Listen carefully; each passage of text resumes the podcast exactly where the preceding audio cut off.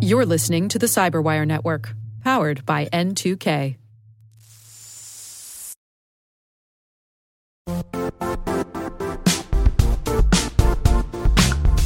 Don't struggle to align your organization's cybersecurity with business risk. Get the only solution that goes beyond reacting to threats with vulnerability and risk monitoring. You need the next evolution of MDR, and only Critical Start delivers it. Critical Start doesn't just monitor and respond to threats. They put you in control by detecting suspicious activities, quickly responding to contain threats, and identifying your most critical assets and protecting them against vulnerabilities and exposures.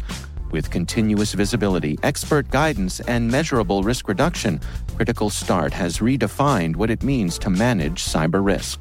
Demonstrate provable security maturity to your leadership while positioning your program to achieve the greatest risk reduction per dollar spent. Stop fearing risk and start managing it with Critical Start. Visit criticalstart.com and request a demo today. That's criticalstart.com.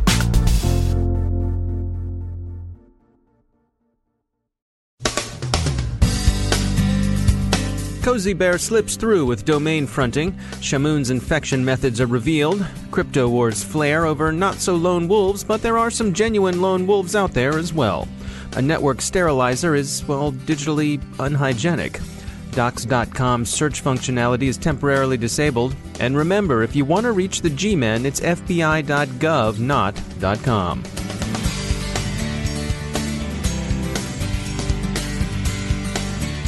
I'm Dave Bittner in Baltimore with your CyberWire summary for Tuesday, March 28, 2017. FireEye offers some insight into how APT 29 evades detection. It's also known as Cozy Bear, that is, by general consensus, Russia's FSB. The threat actor uses domain fronting to disguise traffic with the appearance of its being directed to a host allowed by network sensors. Domain fronting has also been used by less sinister organizations to bypass government censorship. The technique is ambivalent. It can be used equally to protect people operating anonymously under conditions of repression and to insinuate espionage tools on behalf of repression itself. Palo Alto researchers have determined how Shamoon spreads its destructive payload. Its operators use a mix of legitimate tools and batch scripts to download it to host names the attackers know exist on the target network. This had hitherto baffled observers, but Palo Alto and others continue to work through the attacker's tradecraft, and that tradecraft is becoming clearer. Shamoon, you will recall, was first discovered in use against Saudi Aramco in 2012. The reprehensible Westminster attacks in London have caused the crypto wars to flare in the United Kingdom. Home Secretary Amber Rudd called for restrictions on encrypted communications, particularly on services like WhatsApp. Her remarks came in a radio interview, but she appears, at least for now, to have joined U.S. FBI Director James Comey among the crypto skeptical dead enders. Most industry observers think encryption solves far more problems than it creates, but it does at times give investigators problems, as it may have in the Westminster attacks. It still appears the perpetrator was less lone wolf than a loosely inspired cell member. Israeli police continue to investigate the motives of the man they arrested in connection with online threats against Jewish community centers in the U.S. and elsewhere. This one does seem to be a genuine lone wolf, the disaffected individual acting out of some as yet undetermined personal grievance. Whatever his motives were, they're unlikely in the extreme to have included jihad. Two warnings are out to the healthcare sector. First, the US FBI has warned that malicious actors are attacking FTP servers to establish access to protected health information belonging to medical and dental patients. The motive is apparently a mix of extortion, harassment, and potential identity theft. Second, and this one's an IoT story, researchers at Schneider and Wulf have found that the embedded web server in the Miele Professional PG8528 is vulnerable to directory transversal attack. There's no patch yet, so if you use one of the devices, your best bet for now is to disconnect it from the internet. Observers have been noting the irony of a washer disinfector used to sterilize biomedical instruments being the occasion of bad internet hygiene. It's a pretty common security practice to use a VPN, a virtual private network, to provide a secure connection to your enterprise network when working remotely. Brian Brunetti is president of Route1, and he says VPNs provide a false sense of security. There's a lot of risk that goes with a VPN and a lot of trust. And, and that's where just blindly using VPNs uh, is very concerning for us. Help me understand. So it's not so much that the actual connection that the VPN is providing between the endpoint and the secure network is itself insecure. It's it's that that that connection is happening at all that opens up the opportunity for for insecurity. That's right. So if we uh, if we walk through the connection process, the first thing is that trusted network that you're going to connect to with your VPN client.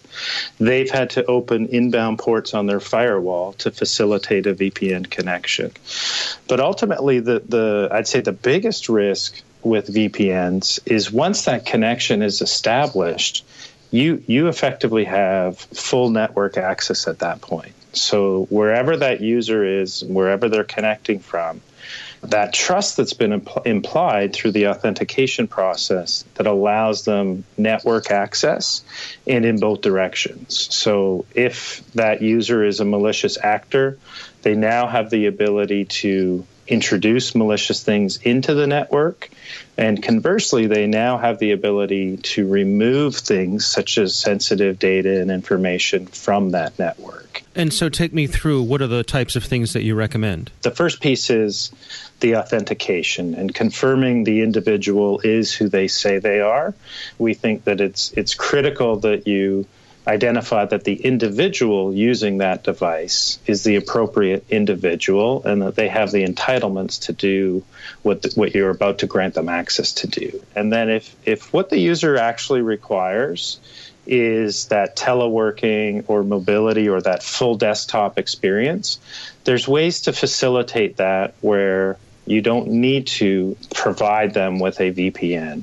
So, as an example, we have a technology called MobiKey where it facilitates that secure remote access without opening up any inbound ports on the firewall.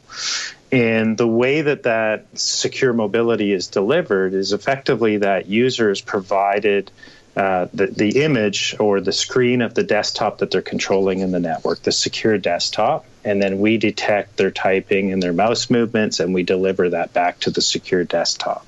So we provide the full capability to the user without any of those inherent risks of a VPN. So you're not dealing with data at rest or data in transit with, with that approach. That's Brian Brunetti from Route1. Microsoft has temporarily disabled the search option on Docs.com, Redmond's publishing and file sharing service, out of concern that it could be used to trawl through published documents for sensitive information. Some observers see a problem in the service's default visibility setting, which is public. There are reports of compromises. Users are cautioned to look at and reconsider their settings. Various bad guys are reporting to be typo squatting on the domain name FBI.com. Remember, the FBI is at FBI.gov, not .com. The WhiteHouse.com caused a similar flurry of misunderstanding a few years ago. It led not to the citizenship and policy material presented by the real site, the WhiteHouse.gov, but to an enterprising adult site.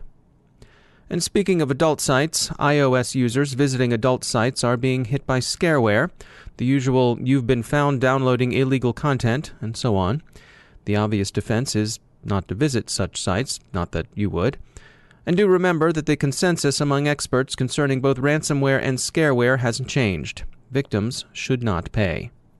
Finally, the heart may have its reasons, which reason knows not. But wow, sometimes the heart really goes off the rails, if we may mix metaphors. For your consideration, a U.S. prosecutor in Brooklyn, if you must know, who was involved romantically with a detective, forges a judge's signature on a surveillance warrant so she can spy on her rival in what appears to have been a love triangle. The next time your heart tells you to do something like forge a warrant, hack a device, go somewhere likely to be infested by scareware, surreptitiously install surveillance cameras, take it from our advice maven. Don't listen.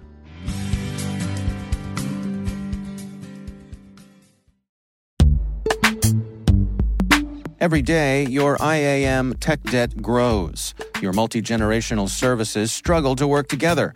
Building an identity fabric can fix this. It makes all your identity tooling stronger and allows you to connect any app to any service you want to use with zero coding, zero maintenance, and zero app downtime. Strata's identity orchestration platform separates the identity logic from your applications so you can optimize existing IAM tools and manage them in a single control plane. Now, every vendor, standard, and architecture work together. In short, building your identity fabric means you can secure your non standard apps, keep your complex access policies, retire outdated IDPs, and modernize in record time. So build your fabric with Strata Identity and get rid of tech debt for good. Visit strata.io slash cyberwire, share your identity priorities, and receive a pair of AirPods Pro. Offer valid for organizations over 5,000 employees. Connect today at strata.io slash cyberwire.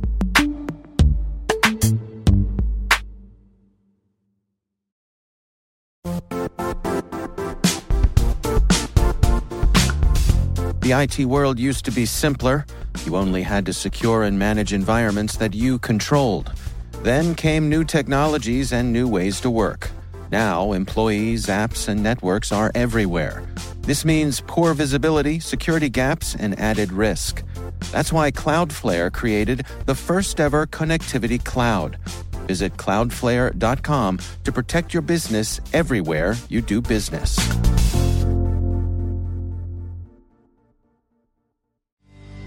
And I'm pleased to be joined once again by Ben Yelin. He's a senior law and policy analyst at the University of Maryland Center for Health and Homeland Security. Uh, ben, you know, we find ourselves visiting uh, these online child pornography cases, and as much as the, the subject matter may be uh, unappealing, the, the fact of the matter is that a lot of uh, interesting legal things happen because of these cases. We've got a new one here from the Eighth Circuit Court. Bring us up to date on this one. So this comes from uh, an individual in Nebraska named Michael Huyck. He was convicted of multiple child pornography related crimes. Uh, and it all stemmed from an investigation by the federal government using a network investigative technique. Mr. Huyck was using a Tor network. I think he was an IT administrator.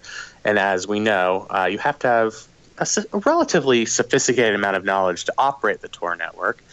He used that network to obscure his IP address and to access child pornography. What he has said in his defense is that the evidence gained from the original investigation has gone stale, and there's not enough hard evidence to prove that he himself was the person who accessed this pornography and who downloaded it on his computer. As part of his defense, he said his daughter was also home. He also said that this was an unsecured wireless network, so potentially one of his neighbors or somebody walking down the street right, sure. could have accessed this information. Yeah. The government has said, or the prosecution has said, because this person has specialized knowledge and knows how to access the Tor network, that's what makes him a particularly prime suspect. That, in and of itself, is sufficient evidence. So we see this situation where a person's professed knowledge, and he admitted that he has knowledge of, of Tor networks, ends up really hurting him in, in, a court of law because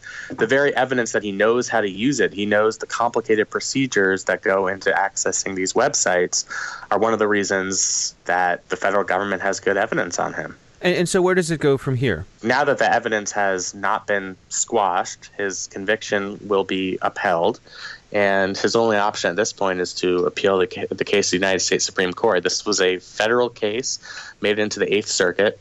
Uh, you know, I have no idea whether this issue is, is novel enough for the Supreme Court to consider it. But even so, I think the defendant's legal case here is not very strong. I mean, as a user, you have to download special software. Once you have that special software, you can't just, you know, do a Google search and, and end up on one of these websites. You have to know exactly where to look. You have to know the internet forums where people post the text files that give you instructions on how to use the Tor network to access these devices. You know, even if the evidence itself was stale, that's not in and of itself reason for it to be unreliable. And again, it was the evidence that this defendant himself had intimate knowledge of how the Tor networks worked that particularly implicate him in, in downloading child pornography. So another lesson is you you uh, you are likely not as anonymous as you may think you are. Absolutely. I mean, now that the government has learned how to deploy these network investigative techniques, it really cuts into the uh, effectiveness of the Tor network. I mean, you can't fully obscure your IP address anymore. We know that the government has employed this NIT on Playpen, and this is the second website, Pedo Board, that I've heard of where they've employed this this technique. And now that they know that it's such an effective tool, I'm sure they're going to be using it on any site they can possibly find. Ben Yelin, thanks for joining us.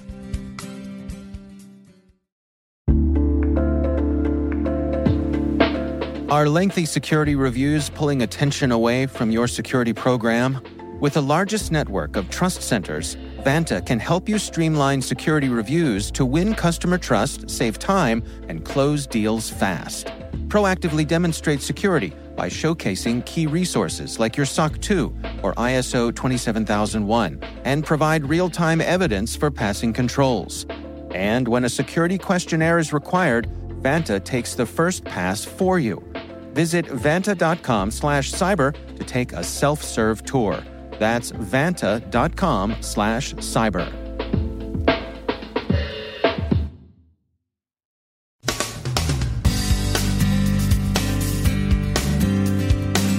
And that's the Cyberwire.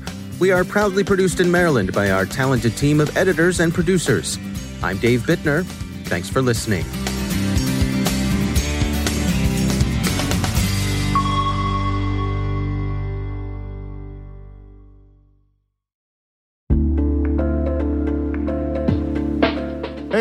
Here.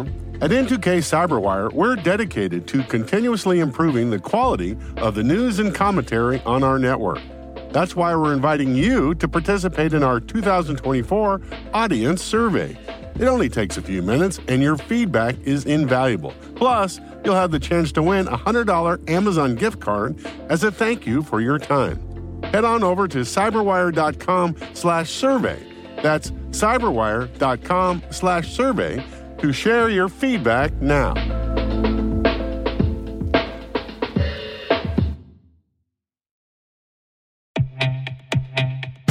And now, a word from our sponsor, SpyCloud, the leader in operationalizing cybercrime analytics. Traditional threat intelligence is a thing of the past. Cyber criminals are stealing vast amounts of credentials, session cookies, and financial data every day, and it's hard to keep up.